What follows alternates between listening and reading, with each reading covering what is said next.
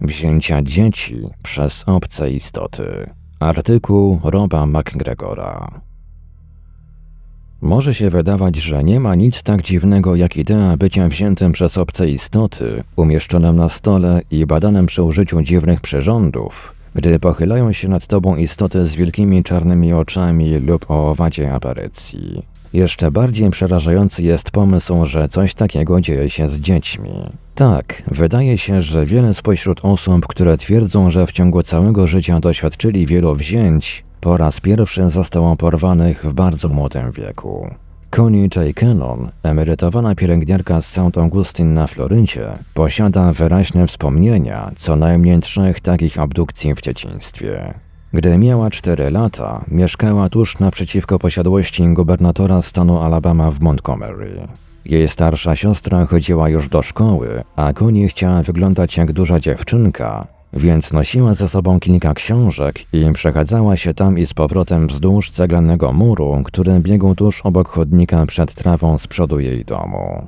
Cytat. Pewnego ranka, gdy bawiłam się w uczennicę, spacerując wzdłuż muru i nosząc książki, na końcu muru pojawiła się bardzo wysoka postać. Miała wzrost co najmniej siedem lub osiem stóp, około dwa i cztery dziesiąte metra. Tak, ja byłam malutka, lecz istota nie miała ludzkich rozmiarów. Znałam różnicę. Wydawała się męska, choć miała włosy koloru blond sięgające za ramiona oraz bladą białą skórę, jak albinos. Postać nosiła na sobie jednoczęściowy srebrno-szary strój z długimi rękawami. Było to bardzo wyraźne, ponieważ nie przypominało niczego, co kiedykolwiek widziałam. Koniec cytatu. W pobliżu nie było nikogo. W tamtym czasie dzieci mogły się bezpiecznie bawić na podwórku, nie pilnowana przez nikogo. Gdy dziewczynka odwróciła się, aby pójść wzdłuż muru w przeciwnym kierunku, ta istota objęła ją od tyłu swoim długim ramieniem. Cytat. Krzyknęłam, a potem zostałam uniesiona. Następną rzeczą, jaką pamiętam, było to, że znalazłam się z powrotem na murku. Książki jednak były rozrzucone po trawniku. Koniec cytatu. To właśnie wtedy na podwórzu pojawiła się kobieta. Cytat. Podeszła do mnie, chwyciła moją dłoń i odprowadziła do drzwi, a potem przypuszczalnie zniknęła. Nie pamiętam jej zbyt dobrze. Nie powiedziała ani słowa. Koniec cytatu. Tej nocy Connie obudziła się gwałtownie wymiotując i działo się tak przez następne kilka dni. Cytat. Opowiedziałam moim rodzicom o mężczyźnie, który mnie zabrał. Mówiłam, że byłam w górze i widziałam dach naszego domu. Mama mówiła mi, że to moja wyobraźnia, ale to nie była wyobraźnia. Po tym zdarzeniu już nigdy nie bawiłam się sama poza domem. Koniec cytatu. Następnym wspomnieniem z abdukcji było to, gdy miała siedem lat i siedziała na swoim podwójnym łóżku, kolorując kolorowankę.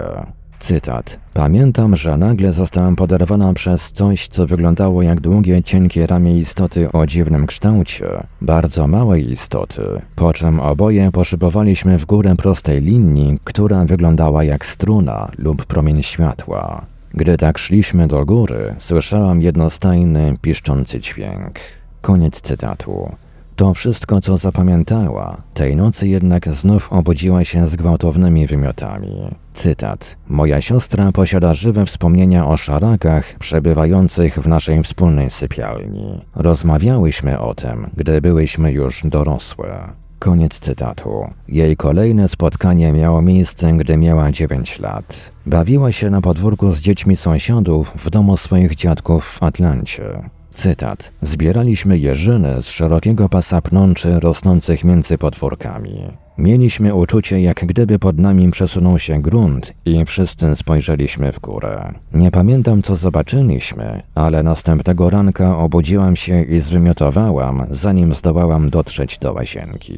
Koniec cytatu. Te wczesne doświadczenia stanowiły dopiero początek trwającej całe życie serii spotkań z istotami, które ją nękały, a później dobroczynnymi stworzeniami, które prowadziły ją. Szczęśliwie dla Connie, jej wspomnienia tego, co działo się w trakcie wzięć w dzieciństwie, były zablokowane. Wyobraźcie sobie jednak strach, jakiego dziecko musi doświadczać podczas takich zdarzeń. Oto kolejny przypadek. Morris, inżynier w średnim wieku mieszkający w Montrealu, wysłał do mnie e-maila po tym, jak wystąpiłem w Kunstu Kunstojem z George'em Murrim, gdzie opowiadałem o mojej książce Aliens in the Backyard, napisanej wspólnie z Trish McGregor. Morris opowiedział mi, że przez całe życie doświadczał abdukcji i nigdy o tym nikomu nie wspominał. Twierdzi, że jego doświadczenia zaczęły się w tysiąc dziewięćset siedemdziesiątym piątym roku, gdy miał pięć lat. Jego matka poszła do pracy, więc rodzice wysłali jego i jego młodszą siostrę do dziadków, gdzie wydarzył się pierwszy incydent. Cytat. Wiem, że wtedy było późno, ponieważ było już ciemno. Wyraźnie pamiętam, jak bawiłem się w piwnicy swoim trzykołowym rowerkiem. Spojrzałem w okno i zobaczyłem sześć metalicznych butów i cienkich metalicznych spodni okrywających bardzo chude nogi. Nagle okryło mnie mleczno-białe światło i nie pamiętam już nic więcej. Do dziś nie potrafię sam zejść do piwnicy. Na samą myśl o pójściu tam ogarnia mnie panika. Jest to tylko jedno z wielu nieprzyjemnych wspomnień, które mnie nękają. Koniec cytatu. Autor Rob MacGregor. Fragment książki Bump in the Night, Ghosts, Spirits and Alien Encounters. Tłumaczył, opracował i czytał Ivelios.